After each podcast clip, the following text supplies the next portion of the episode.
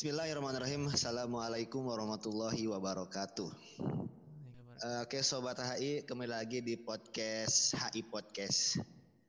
Pada malam hari ini, jadi kita ini syutingnya malam. Kita kedatangan narasumber yang baru, alumni baru hubungan internasional, yaitu Sayyid Al-Ustaz Irfan Al Fahmi Esos. Halo Sayyid. Halo. Sehat Sayyid? Alhamdulillah sehat. Jadi teman-teman, kita udah banyak banget revisi ini nih. Pertama revisi judul kita. Kita ini pengennya HI Podcast atau mana ada for your information. Ini sempat ambigu kita. Tapi insya Allah nih Sayyid Irfan dan teman-teman semua yang mendengarkan, kita akan mempatenkan nama podcast kita menjadi Dauliyah Podcast. Insya Allah berbeda. Subhanallah. Dauliyah Podcast, oke. Okay. Dauliyah. Dauliyah Podcast. Biar okay. Beda. Oke. Okay. Ya, Dauliyah. Jadi seperti biasa di sini saya Jahid akan membawa teman-teman semua bagaimana kisi-kisi lulus ujian bahasanya bahasa Inggris dan dengan nilai tertinggi ala anak-anak HI gitu, Said. Okay. Jadi teman-teman buat informasi, Said Irfan ini ketika ujian bahasa dulu dia memiliki nilai tertinggi di UNIDA gitu, bahasa Inggris. Makanya kita bakal sharing-sharing bareng dengan Said Irfan karena seminggu lagi tepat tanggal 6 Agustus kita akan ada ujian bahasa Inggris. Nah, pas banget nih momennya. Siap. Jadi gimana Sayyid Irfan atau gimana perasaan antum ketika mau menghadapi ujian bahasa Inggris? Oke. Ini langsung sudut pandang apa intro dari saya dulu nih. Nah, sok antum intro basa-basi nggak apa-apa. Oke. Ya. Gini ya, nama saya Ahmad Irfan Al Fahmi. Saya berasal dari Sidoarjo. Ya. Saya lulusan HI, sudah dibilang sama Jahid tadi. Sebenarnya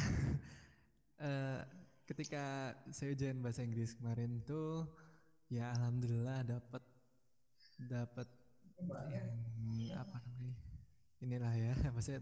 nilai tertinggi. Iya, maksudnya itu. Langsung aja, jangan merendahkan diri. Ya itulah, pokoknya merendah untuk meroket mungkin ya. Perasaannya ya sih sebelum menghadapi itu sih pas awal pasti belajar dulu ya. Cuman emang bahasa Inggris ini emang sudah di planning. Kalau aku sih udah tak planning dari beberapa bulan yang lalu gitu. Meskipun itu udah bahasa Arab dulu kan, udah bahasa Arab di Dunida kan. Udah planning. Setidaknya itu mengerti lah, maksudnya itu ini ujian apa nih, ujian bahasa Inggris apa nih, sorry kan ada dua macam tuh bahasa Inggris, ada IELTS sama TOEFL. Benar. Dan ya kalau IELTS itu berarti ada 4 ini section, berarti writing, listening, reading, sama speaking. Kan? Kalau TOEFL itu cuma ada 3 nggak salah. Jadi listening, writing, sama ya grammar atau nggak ada speaking kalau salah. Setahu saya sih. Ya, jadi cuma 3 dan itu bisa pakai apa namanya? Biasanya itu multiple choice, jadi pilihan ganda gitu. Jadi iya. Saya pribadi sih itu apa ya? Mungkin sedikit easy ya. Cuman ya. Iya sih, kalau tadi dilihat dari apa ya? Isinya aja kan, kalau IELTS ada 4, ada listening, speaking, reading, writing. Kalau TOEFL kayaknya emang lebih mudah lah. Mungkin lebih mudah bagi yang mudah.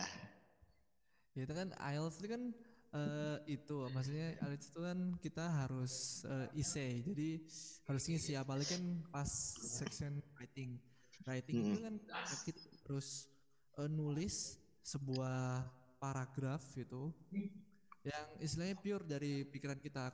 Kalau TOEFL sendiri kan cuman modelnya kan multiple choice, pilihan ganda. Pilihan ganda ya. Tinggal ngitung apa? Benang gitu, apa namanya? Ya ngitung aja. Ya, kencing benar sekali. Ya gitu. Ya, itu kemudian setidaknya itulah riset dulu, searching dulu, di googling dulu. Jadi saya akademik. Setidaknya tahu dulu ya.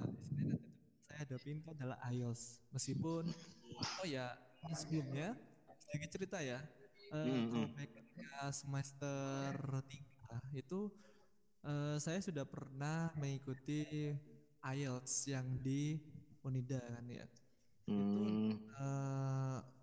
Itu sebenarnya itu terpaksa mengikuti IELTS karena akan mengikuti seleksi pertukaran pemuda antarnegara 2000. Nah, itu yang diselenggarakan di Surabaya. Jadi saat tesnya terus ada sertifikat ujian bahasa, mau itu ujian bahasa masih dari institusi atau dari kampus. Itulah pokoknya.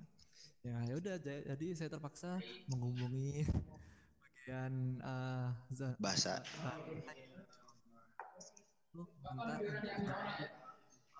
Minta ujian hari itu 4 sesi non-stop tanpa persiapan, dan hasilnya itu ya makbul, maksudnya ya band score ya kan, kalau IELTS kan pakai band score kan, jadi itu ya 5,5 udah press gitu loh maksudnya. Iya. Ya udah lah ya, aman-aman lah intinya gitu. Nah itu saya tuh mungkin kembali lagi ke ujian yang pas semester 1 kemarin tuh ya. Itu ya aku udah riset ya, maksudnya setidaknya punya tips ya. Ini langsung ke tipsnya apa gimana nih? Tar dulu, kita kan tadi bagaimana? Jadi tadi antum kan udah mempersiapkan mungkin 5 bulan buat menghadapi ujian bahasa ini. Bulan juga sih ya, paling 2 bulan. Itu sampai mungkin history dari 5 bulan terakhir pasti Inggris terus ya. Iya, cuman kok untuk beberapa minggu mau ujian tuh itu benar-benar riset lah, meskipun setidaknya latihan ujian IELTS turunnya itu 1 hari sebelumnya. Kalau mungkin untuk advice sih ya memang kayak gitu, jadi setidaknya itu sudah tahu nanti sesi pertama, sesi listening nanti ngapain dan sebagainya gitu. Jadi sebenarnya ada di internet, tinggal googling. Oke, siap. Kalau tapi tegang nggak so ketika mulai mungkin H-2 atau H-1 gimana nih? Tapi kalau melihat persiapan dari antum sendiri kayaknya masuk kelas udah kayaknya udah gampang nih, bakal nilai tertinggi nih. Enggak. Ya pasti istilahnya namanya ujian ya pasti nervous lah ya. Ujian kita belum siap bener. Kalau aku sih bilang belum siap bener ya, karena masih kurang banyak latihan, masih kurang vocab dan sebagainya gitu. Karena kalau menurutku sih belajar bahasa Inggris tuh habits ya istilahnya. Benar-benar. Kalau kalau kamu nggak punya habits selain untuk belajar, ya emang pasti keteteran. Maksudnya ya itulah result yang kamu dapat dapat nervous uji. Kalau nervous sih pasti nervous ya, gitu. Pasti ya, gugup itu manusiawi. Saya. Alhamdulillah saya bisa dealing with that nervous. Oke, I agree with that. Oke, langsung aja kita apa ya? Jadi kita pengen tahu rahasianya nih. Misi-misi kayaknya ya, apa ya? Kisi-kisinya nih gimana nih? Buat menghadapi ujian bahasa Inggris. Terus ntar. Mungkin gimana cara dapat nilai tertinggi, ntar ada lagi ya. Gimana teorinya? Mungkin teori baca absen, teori apa nonton streamer gimana ntar lihat. Iya, bocil gitu ya. Bocil kematian. Oke. Gimana ada ya? Jadi apa ya, sebelumnya sih mungkin ya tadi kan riset. Setidaknya kamu punya online guru ya, atau guru online yang dari YouTube misalnya. Kalau kemarin aku sih lihat di channel YouTube Engvid, ENGFID, engvid.com. Oh, Engvid ya. Ya, itu kan mereka ngasih atau enggak types apa tinggal tulis ketik di Google gitu maksudnya. Engvid English lesson ya. Itu get 9 score, band 9 score in IELTS apa misalkan ada 4 sesi ya, berarti ketika 1 listening, speaking, reading sama writing ya. Jadi oke, kita urutkan ya, berarti tips listening kalau misalnya dari aku sih pertama sih pasti ya itu mendengarkan. Definisi mendengarkan gitu berarti telinga kamu harus sudah terbiasa mendengar ya, bukan cuma dengan lagu, meskipun itu cara yang paling fun way ya, cara paling menyenangkan untuk belajar bahasa Inggris. Itu kan masih levelnya masih apa ya, masih veteran ya, beginner lah. Kamu kan beginner. Maunya mendengarkan orang ngobrol gitu ya, berarti kan nonton video atau nonton film itu dengan subtitle, setidaknya subtitle bahasa Inggris. Benar-benar. Ini orang ngomong apa gimana sih gitu. Itu biasanya aksennya atau aksen bahasa Inggris mereka itu kan menggunakan aksen British. Saya nggak terlalu gitu banget sih. Oke.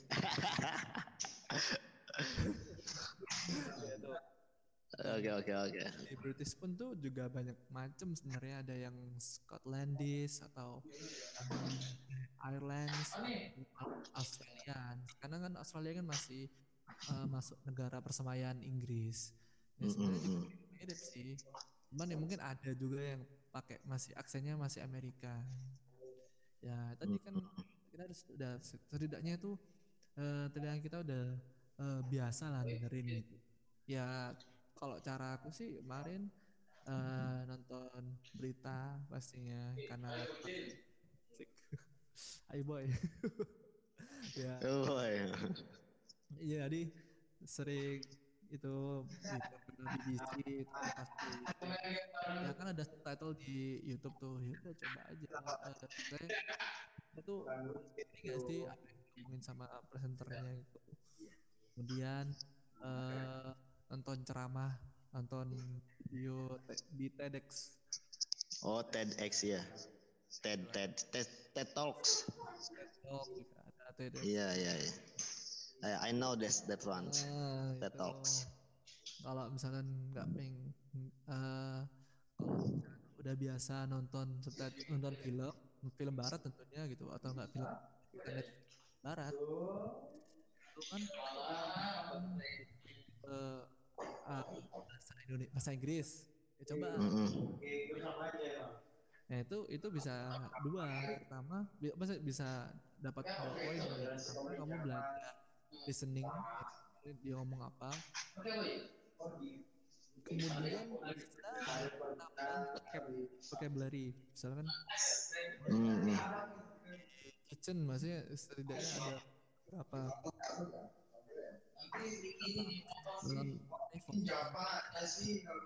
misalkan sing what apa gitu, istilahnya banyak lah. Ya tadi emang perlu effort gitu, nggak ada yang ini langsung pinter besoknya, nggak ada gitu karena perlu itu listening ya, lanjut habis itu. Tapi kalau menurut Jahit sendiri sih kayak kalau kita udah ya kan tadi kan listening ya, ketika kita nonton film ataupun dengar lagu, terus ada sebuah jokes di situ di film itu dan kita ikut tertawa, ikut apa atau apa ya, terjun ke suasana filmnya, seperti itu kita udah paham dengan alur ceritanya. Iya, boleh. Jadi seakan-akan kita paham nih gini-gini, dia ngomong apa kita paham meskipun dia subtitle Inggris ataupun tidak bersubtitle. Kalau kita dengar ini jokes, kita sampai ketawa, sampai kita terbawa suasana. Wah, kita paham banget. Jadi secara langsung udah berarti my English is better gitu. Banyak sih ada temanku ya, kalau misalnya gitu ada temanku yang dengerin apa namanya stand up comedy, kayak stand up comedy Inggris tapi American sih latihnya. Tapi kan itu kan berlatih bahasa Inggris juga sih. Kayak apa namanya? Niki apa gitu. Hasan Minhaj namanya. Ada Hasan Minhaj.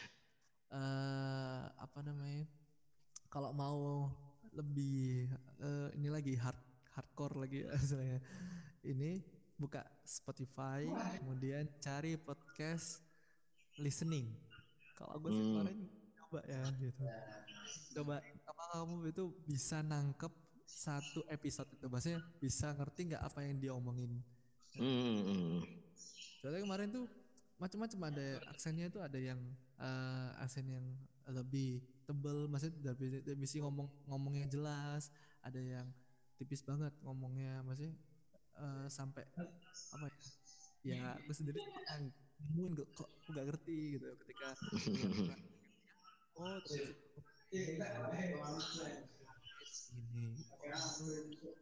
ini pakai istilah-istilah kayak misalnya kita mungkin ada selang-selangnya gitu ya, selang. Oh ya, ada coach kan artinya itu, tak pikir itu artinya pelatih, tapi kalau orang Inggris bilang, orang British itu bilang coach itu ya.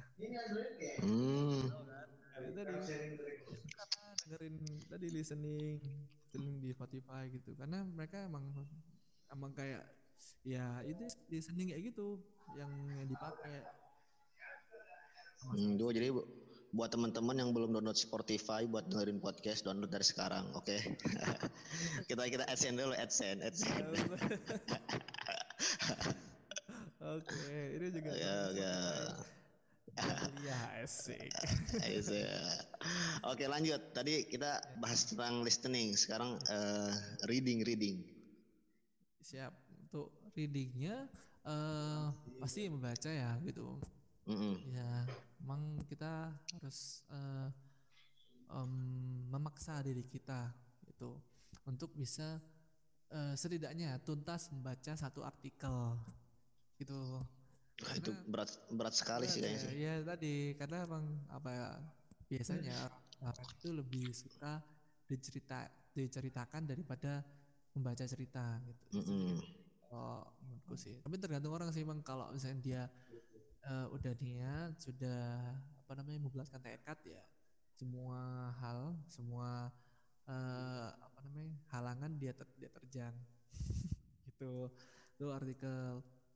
Oh ya, nanti mungkin untuk lebih jelasnya mungkin bisa lihat YouTube ya, maksudnya bagaimana cara ini ya, maksudnya kan ini kan mungkin itu caraku ya, ada juga yang gimana gitu, karena emang bener-bener subjektif banget sih kalau masalah gimana sih ini gini-gini ya, emang gimana masih ada ada cara kayak gini, ada cara gitu ya, cara orang berbeda-beda ya, Ada yang lebih fokus ke soalnya, ada yang lebih fokus ke dirinya sendiri daripada soalnya, ada dia itu fokus ke grammar, ada ya, belajarnya dari grammar, maksudnya untuk belajar reading, oh ini salah nih ini ya, atau enggak misalnya nanti buat nulisnya nanti bagaimana yang benar, karena emang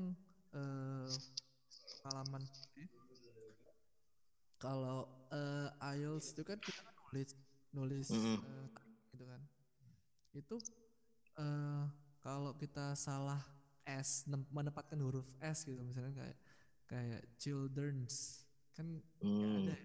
Children's itu kan aja children itu udah jamak sebenarnya, udah plural gitu. Kan apa namanya singularnya itu kan child dan children kan. Ya kan nggak perlu tambahin S gitu kan. Gimana istilahnya kayak belajar, kalau belajar grammar kan berarti dia tahu lah istilahnya. Itu kan juga perlu itu kalau menurutku sih. Benar-benar. Overall semua itu kan. Berarti kalau reading lebih ke grammar ya? Ya bisa. Grammar juga berpengaruh nanti pas writing. Writing ya. Ini itu yang mana refer to apa? Kemudian ya pengetahuan menulis kita kayak misalkan ini paragraf induksi, ini paragraf deduksi, itu pengaruh. Maksudnya kalau induksi berarti kan gagasan utamanya atau kalimat utamanya kan di akhir, kalau deduksi kalau nggak salah di awal. Ya kalau gampang ya itu pokoknya gitu. Intinya kita harus merefresh kembali pelajaran IELTS semester 1-2 sih. Karena emang nggak bisa apa namanya kalau cara yang tadi udah ini apa namanya dengerin podcast, dengerin ini, tapi kok aku ini ya nggak bisa jawab soal pertanyaan reading sama writing ya kan kamu kan cuman melatih indera pendengaranmu, bukan indera analisismu, bukan kemampuan menulismu, itu kan emang harus dilatih. Benar-benar. IELTS itu kan ya overall masih semua aspek dalam kemampuan bahasa Inggris kamu gitu. Nah, itu punya cakep itu. Oke, itu reading. Terus ke writing. Pasti. Ya, kalau writing tadi udah bilang kan cara untuk buat paragraf itu gimana? Jadi kalau gampangannya ya pakai paragraf deduktif. Jadi paragrafnya kalimat utamanya di awal. Jadi kalimat utama itu kalimat yang akan kamu jelaskan nantinya. Jadi khususnya gini, dalam satu paragraf kalimat pertama itu kalimat utama, istilahnya yang benar-benar luas maknanya. Habis itu kamu jelasin variabel satu, maksudnya kalimat penjelas. Kalimat jelas sampai setidaknya 4 atau 5 dalam satu paragraf. Itu kan kalau nggak salah di writing itu ada dua soal ya. Biasanya itu kalau nggak salah ada batasnya. Jadi kamu harus nulis 150 kata dan ada juga yang 250 kata itu. Ya kayak mutolaah ya. Ya mirip. Ya, kamu kerjain. Ya sesuai dengan batas kata itu. Jangan kalau bisa jangan kurang. Ya harus lebih. Kalau bisa lebih. Ya itulah pokoknya. Ya lebih. Intinya harus lebih gitulah. Ya. Kurang. Karena dalam IELTS itu dia tidak berlaku sistem pengurangan nilai. Kalau nggak salah. Jadi kalau kamu itu tetap ya udah 0. Maksudnya ya 0 gitu, apalagi kan writing gitu. Ya itu kan sayang banget kalau kamu minus di jumlah kata ya kan, istilahnya kan tinggal di karang lah istilahnya. Tuh. Oh iya. Jadi kalau menurut Jahit sih kayaknya lebih baik kita nyiapin apa ya writing ini seminggu sebelumnya kita nyiapin dulu. Ya. Jadi ntar tinggal kopas aja gitu ketika ujian, kopas. Gini. Soalnya mungkin makanya kalau nggak salah Ustazah Hesti Rohania ya kan, itu itu sudah wanti-wanti pas semester 1, pas semester 3, semester 2 itu kan istilahnya pelajaran yang sering ditekankan kan writing, itu gimana cara nulis ini dan sebagainya, similar noun, bagaimana cara menulis kayak increase, decrease, itu kan beliau kan udah memberikan yang apa namanya terbaik lah dalam hal kayak gitu. Itu mungkin bisa di recap ya, maksudnya diulang kembali, soalnya emang benar-benar ngefek, benar-benar mempengaruh dalam hal writing. Kalau menurutku sih kadang-kadang tuh orang tuh terlalu fokus sama listening hingga lupa bahwa salah satu musuh terbesarnya juga itu adalah writing. Yeah. Nah, jadi teman-teman nih ingat-ingat tuh musuh utama tuh bukan hanya di listening tapi di writing juga. Itu banyak musuh ya di ujian ALAS nih, di ujian. 4 musuh. Membesarkan atau mendewakan lah sebenarnya. Wah, ini susah banget nih listening, tapi mereka belum sadar atau enggak, istilahnya kadang-kadang tuh abai dengan namanya writing gitu. Karena mereka menganggap kan ya kalau nggak kebiasaan nulis, apalagi nulisnya bahasa Inggris, istilahnya kayak ini pengejaannya, spellingnya benar apa salah gitu. Karena kadang orang nulis misalnya available itu gimana gitu. Available. Okay. Ya setidaknya itu tahu lah misalnya dasar-dasar gini, kemudian vocab yang sesuai dengan tema-tema writingnya ya juga harus tahu gitu, karena kan kadang-kadang temanya banyak, nggak cuman tentang tema akademik, ada yang tema tentang yang di kantin lah, ada yang temanya di tema kemarin tuh tema tentang bisnis lah, banyak lah. Bisnis. Jadi setidaknya vocab itu benar ya penting sih. Emang kamu kalau belajar IELTS tuh nggak bisa, maksudnya dalam 1 minggu ngebut nggak bisa. Ya, itu emang akumulasi dari kamu. Ya mungkin 1 minggu bisa kalau dia udah punya dasaran ya. Sedangkan kita ujian bahasa Inggris seminggu lagi nih. ya. Bisa sih, bisa. Ya. Bisa. Ya. Gitu. Oke, next ke yang tadi kisi apa? Sesi terakhir speaking. Oke. Itu how about speaking? Bisa enggak we use English here? Okay, when I take the speaking test, I try to speak more. So the main issue here is how me as the examiner. Yeah.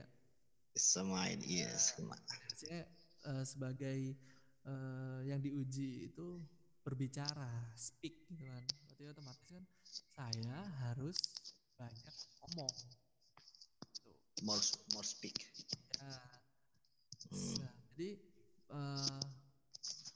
kalau intinya jangan berhenti ngomong sebelum disuruh berhenti. Masih penguji bilang cukup gitu. Okay, I think enough gitu. I think enough. Okay, thanks. Ya kan gitu. Kalau kemarin tuh pas ujian speaking tuh aku ya dasar ya, maksudnya kenalan, introduction itu udah berarti me introduce myself ya, maksudnya I am introduce myself, my name ini sampai dia bilang stop atau enggak, oke, maksudnya ditanggepin gitu. Jadi malahnya jadi kayak conversation. Like the conversation like usually daily activity. Cuman dari posisi penguji lebih sedikit ngomongnya, balannya lebih sedikit gitu. Itu sih kalau tipsku. Kemudian jangan takut salah ya. Ya mungkin wajar ya kan kalau grammar salah gitu, misalkan harusnya ini plural, meruler tapi menggunakan to be-nya jamak itu. Mungkin itu wajar ya. Ya, tapi kalau sebisa mungkin kamu tetap berani untuk ngomong. Karena mungkin orang tuh kan malas ya kalau misalnya nggak tahu mau ngomong apa gitu. Yeah. Tapi ya aja. But I think the speaking is the easier than the listening, reading, or writing because we just talking and the stock ya. Yes, itu. Okay. Tapi perlu digaris bawah ya. Ya untuk speaking juga ada tingkatannya. Kalau kemarin itu seharusnya ada kayak milih tema gitu, misalnya kamu mau tema apa, mau tema olahraga atau tema pendidikan gitu.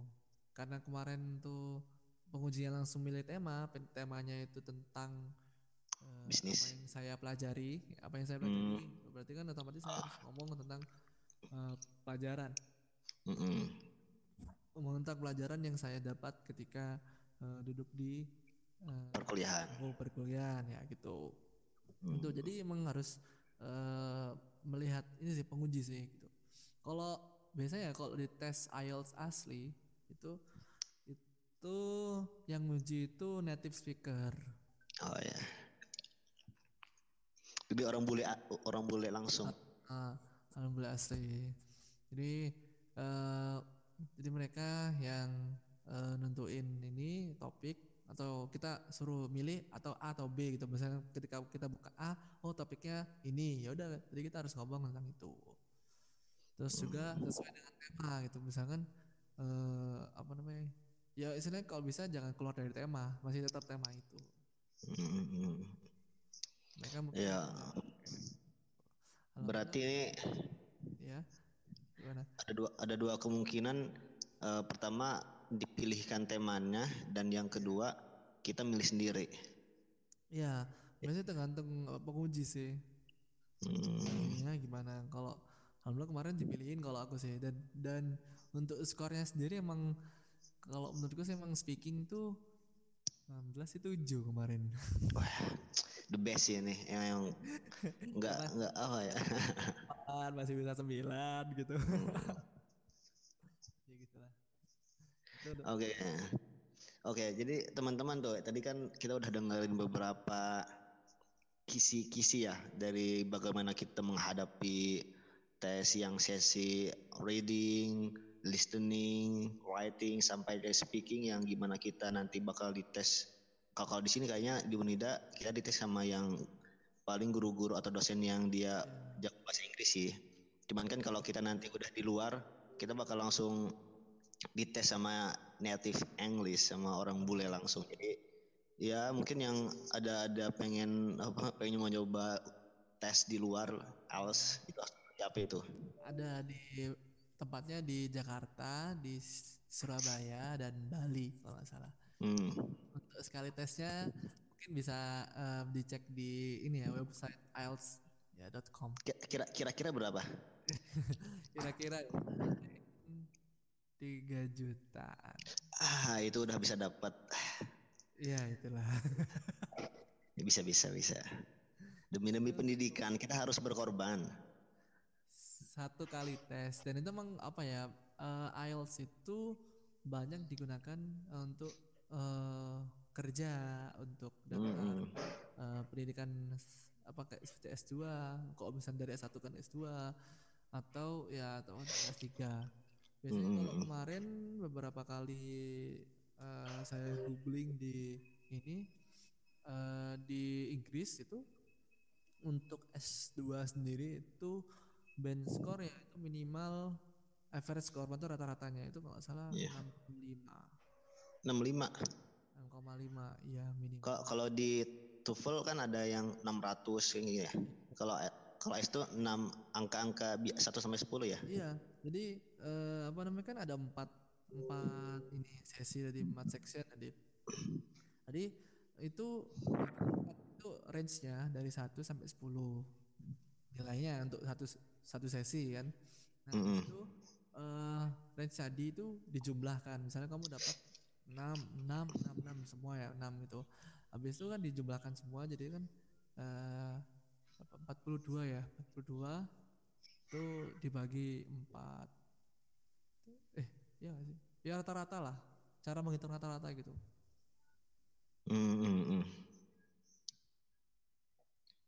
Jadi ya dapat berapa? Oke. Ternyata tidak semudah yang kita kira ujian bahasa itu ya. Ya kalau menurut saya di Unida sih masih bisa lah ya. Iya, bisa. Iya, soalnya memang kemarin ya menurutku itu kalian sering-sering latihan soal. Itu kalau gitu kemarin kulihat tuh, karena bisa jadi itu soal yang IELTS tahun berapa gitu, tahun 2017 kah, 2018 kah gitu. Kalau kemarin ini tes tuh coba di ini ketik ya IELTS onlinetest.com. IELTS online ya, IELTS online test pakai online. IELTS online test.com. Nah, di situ itu banyak tes yang bisa kalian kerjakan ya berdasarkan soal, atau ada prediksi soal untuk 2021. Jadi setiap tahun tuh beda-beda. Ini teman-teman yang pengen otodidak juga bisa nih langsung nih buka nih websitenya yang tadi disebutkan Syar Irfan, IELTSonlinetest.com. Oke, bisa di googling. Oke. Tapi ada ini ya, ada bayar juga. Free sih, free. Yeah, just for free. Oke, thanks a lot, Mr. Irfan. Kita bayar ya bagi teman-teman mahasiswa dan saya. Oke, ini sangat kondisional sekali buat kita. Oke, thanks. Ada juga banyak sebenarnya kalau aplikasi di Android sendiri namanya British English Core kalau nggak salah. British English Course. Apa sih namanya itu? English Core. Ya, English Core. Coba cari English Core. Oke, I found it. Udah dapat ya? Itu gratis dari apa namanya? British Council ya. Yeah. Ya, Dewan apa British Dewan ini Britania Raya. Jadi sistemnya itu tes misalkan kayak listening gitu. Kamu on camera. Jadi benar-benar seperti ujian gitu. Jadi on kamera, jadi ngerjainnya di HP gitu. Nah, jadi kalau misalkan misalkan kamu dibantuin sama orang gitu, berarti kan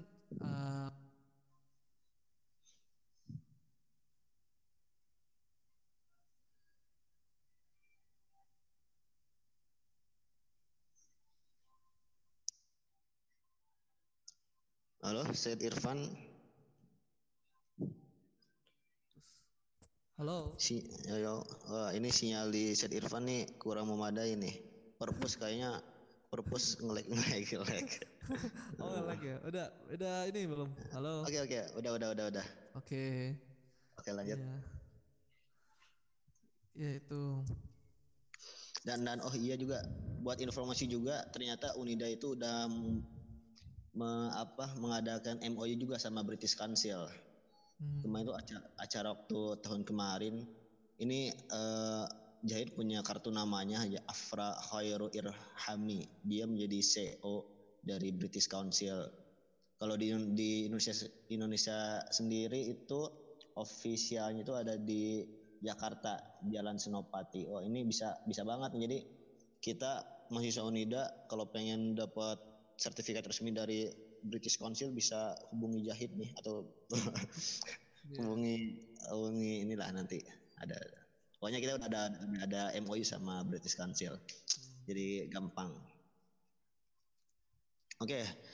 Syed Irfan, tadi kita udah banyak banget bahas tentang kisi-kisi dari listening. Itulah sesi-sesi tadi tentang ujian bahasa Inggris.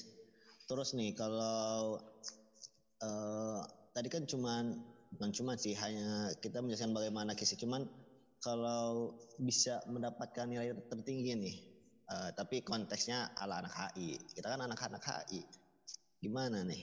Ya apa ya? Mungkin perlu disadari ya, kita paling dekat banget dengan namanya isu-isu internasional gitu. Nah, isu internasional itu ya mau tidak mau kita mendapatkan informasi, mengerti apa yang disampaikan media, disampaikan jurnal-jurnal internasional ya menggunakan bahasa Inggris gitu. Jadi mungkin ya sebenarnya sih bagi RAI mungkin mudah ya. Iya harusnya mudah karena semua buku referensi itu pakai bahasa Inggris. Sebenarnya kalau anak KHI tidak bisa apa ya isinya tuh nggak lulus ujian bahasa Inggris itu patut ditanyakan. Ini dia masuk bukan itu kan? Ya tapi semuanya kembali lagi ke anaknya. Pidu ya benar.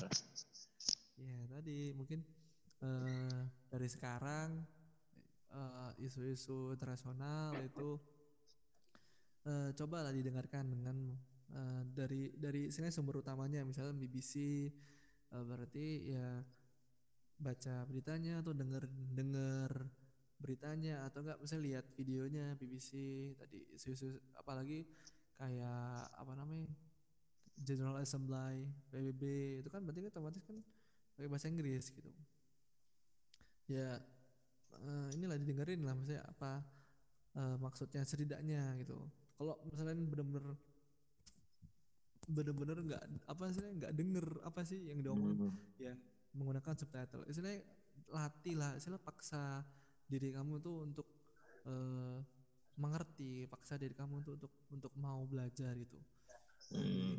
Ya emang itu bener-bener subjektif banget ya, maksudnya setiap orang kan. Oh, aku nggak bisa gini. Maksudnya itu kan, ya benar-benar masing-masing ya. Bagaimana caranya? Itu semua kembali ke dirinya. Mau nggak dia belajar? Mau nggak dia bisa lulus ujian bahasa Inggris misalnya sekarang goalnya itu kan? Karena mungkin kan orang itu kan ada yang dia tuh cuman di awal aja mau, habis itu nggak mau konsisten. Kan seperti yang saya bilang tadi di awal kan bahasa Inggris ini nggak bisa sehari dua hari langsung mahir gitu. Tapi ini kan merupakan akumulasi dari pembelajaran sebelum-sebelumnya gitu. Fokus ini mau belajar listening, mau belajar grammar, mau belajar nulis, writing, itu kan nanti berakumulasi ketika ujian, ketika dia berbicara gitu. Sebenarnya kita masuk HI aja udah termasuk kisi-kisi buat bisa bahasa Inggris sih ya. Benar sekali. Makanya nih mahasiswa HI harus bisa bahasa Inggris nih. Ya teman-teman nih yang nggak bisa bahasa Inggris harus sebelum benar-benar nyesel nggak bisa bahasa Inggris habis lulus HI, merugi sekali. Harus ntar merugi susahnya bahasa. Nah terus ini yang terakhir nih, sebelum kita memberikan sebuah ini kita udah berapa menit nih? Kita udah 40 menitan nih, lumayan. Ini kita kan step-step mahasiswa nih ketika kita tadi kan ujian bahasa itu adalah sebuah persyaratan bagi mahasiswa UNIDA untuk mengajukan skripsi. Nah, emang kan ada ujian bahasa, kan ada ujian bahasa Arab, bahasa Inggris. Nah, mungkin yang pengen bikin ujian tugas akhirnya yaitu skripsi itu dengan bahasa Arab ya berarti dia harus lulus ujian bahasa Arab. Nah, kalau dia yang ingin menyusun skripsi atau tugas akhirnya bahasa Inggris berarti dia harus lulus ujian bahasa Inggris. Nah, kalau menurut Said Irfan, enakan bikin skripsi bahasa Inggris atau bahasa Arab?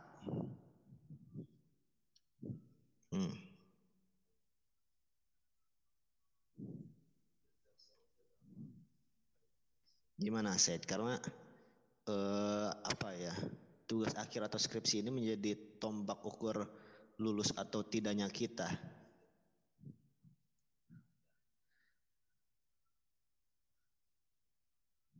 Gimana Said Irfan?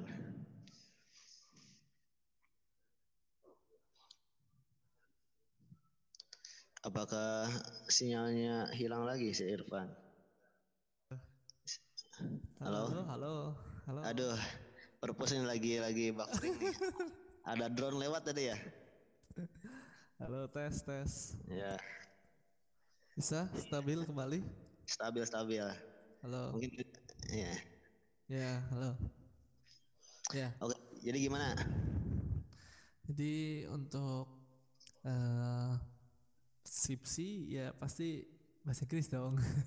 Kemarin juga skripsi saya sendiri juga berbahasa Inggris. Untuk plus minusnya sekarang ya mungkin ya. Ya. Apa minusnya dulu nih? Oke. Ya, minusnya sih mungkin ya kan HI kan banyak dosen-dosen yang istilahnya itu mahir lah di bidang bahasa Inggris gitu. Jadi mungkin mereka benar-benar keen on, sangat-sangat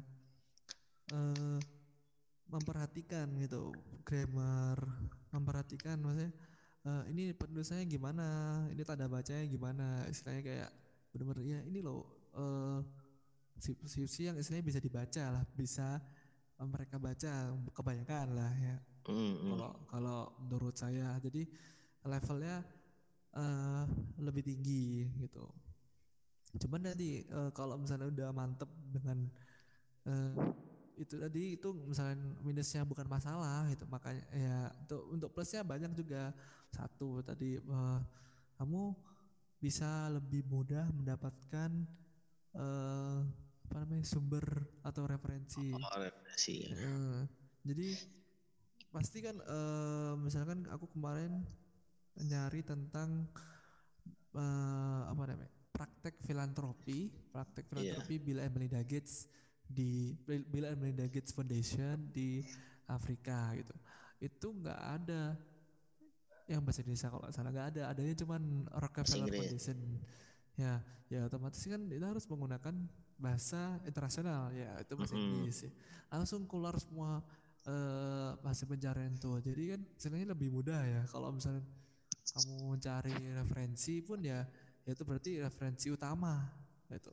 Jurnal-jurnal pun juga kebanyakan juga ya in English lah, semuanya menggunakan bahasa Inggris gitu. Jadi kan lebih mudah gitu. Terus juga sebenarnya kamu nanti dapat data utama, bukan data yang sebenarnya kamu harus translate lagi. Kalau biasanya kan bahasa Arab kan harus kita translate dan sebagainya. Iya gitu. benar. Kalau bahasa Arab minusnya apa? Kalau bahasa Arab plus minusnya, minus dulu baru plus ya. Minusnya banyak yang sumbernya itu bukan bahasa Arab ya. Oh ya. Nyari pertambangan gitu, di mana gitu. Ya nggak mungkin dengan kata kunci atau keywordnya bahasa Arab. Meskipun ada tapi mungkin beda jatuhnya gitu. Terus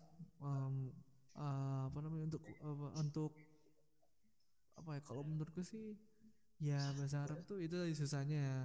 Terus untuk penulisannya kalau misalnya dia belum tahu nahwu sorof dan sebagainya, itu kan berarti harus menggunakan jasa translate Google. Pokoknya ya. Tapi tiap orang beda-beda sih, ada juga yang dia lebih prefer bahasa Arab. Ya tadi kan benar-benar subjektif. Kalau bagiku sih gitu. Yeah. Kemudian untuk plusnya mungkin beberapa dosen yang mengerti maksudnya yang bahasa Arab, berarti kan untuk mungkin tingkatannya lebih lebih mudah ya kalau menurutku untuk jadi bisa dalam hal prodi HI karena bisa mengecer dosen dia. Bukan mengecer juga. Tingkat seleksinya mungkin lebih mudah. Terus kemudian kalau skripsi HI berbahasa Arab tuh keistimewaan plusnya karena dia berani menggunakan bahasa Arab yang notabene ya kita bisa merending itu bahasa Islam untuk membahas ilmu HI istilah yang lebih general lah tentang politik dan sebagainya yang tapi kan pakai bahasa Inggris itu bisa jadi ini juga sih kayak tadi kan dosen HI ini kan khususnya di UNIDA itu kan rata-rata mereka prefernya ke bahasa Inggris mungkin satu dua benar-benar bahasa Arab oke lah. Yeah. Jadi bagi teman-teman nih ya yang pengen mungkin nggak mau diuji ribet terus nggak mau SPS ditanya-tanya banyak bisa ambil bahasa Arab. Jadi insya Allah dosennya nggak pada paham mungkin insya Allah bukan nggak pada paham cuman Said Irfan ya lebih ya, tapi FYI ya untuk for your information. Jadi dalam ujian bahasa Inggris itu kan dalam ujian ini skripsi itu ada dua salinan yang diserahkan ke penguji. Satu bahasa Indonesia, satu bahasa yang kita pilih misalnya bahasa Arab atau bahasa Inggris itu.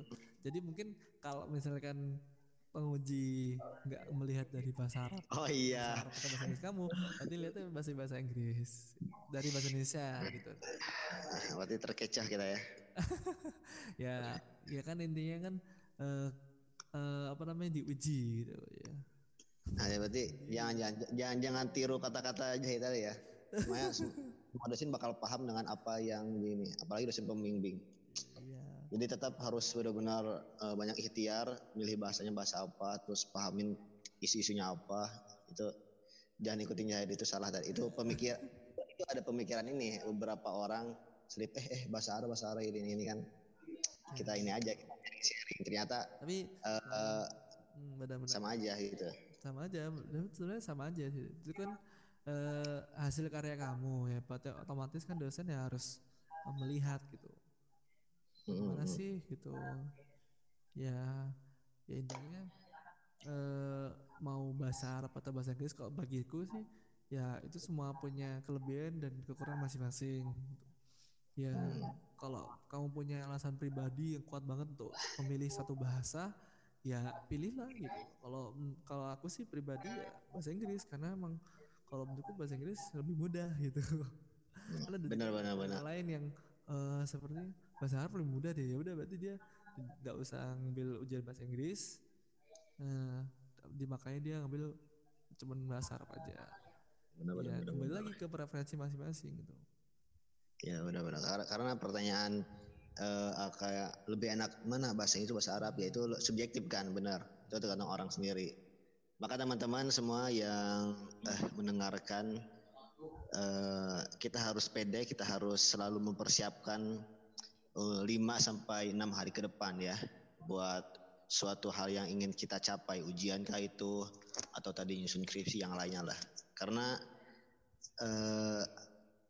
itu butuh persiapan ya nggak ketika kita ikut ujian kita ikut sesuatu itulah kita itu memerlukan persiapan yang benar-benar matang kalau tergesa-gesa ya hasilnya pun akan tidak terlalu menyenangkan.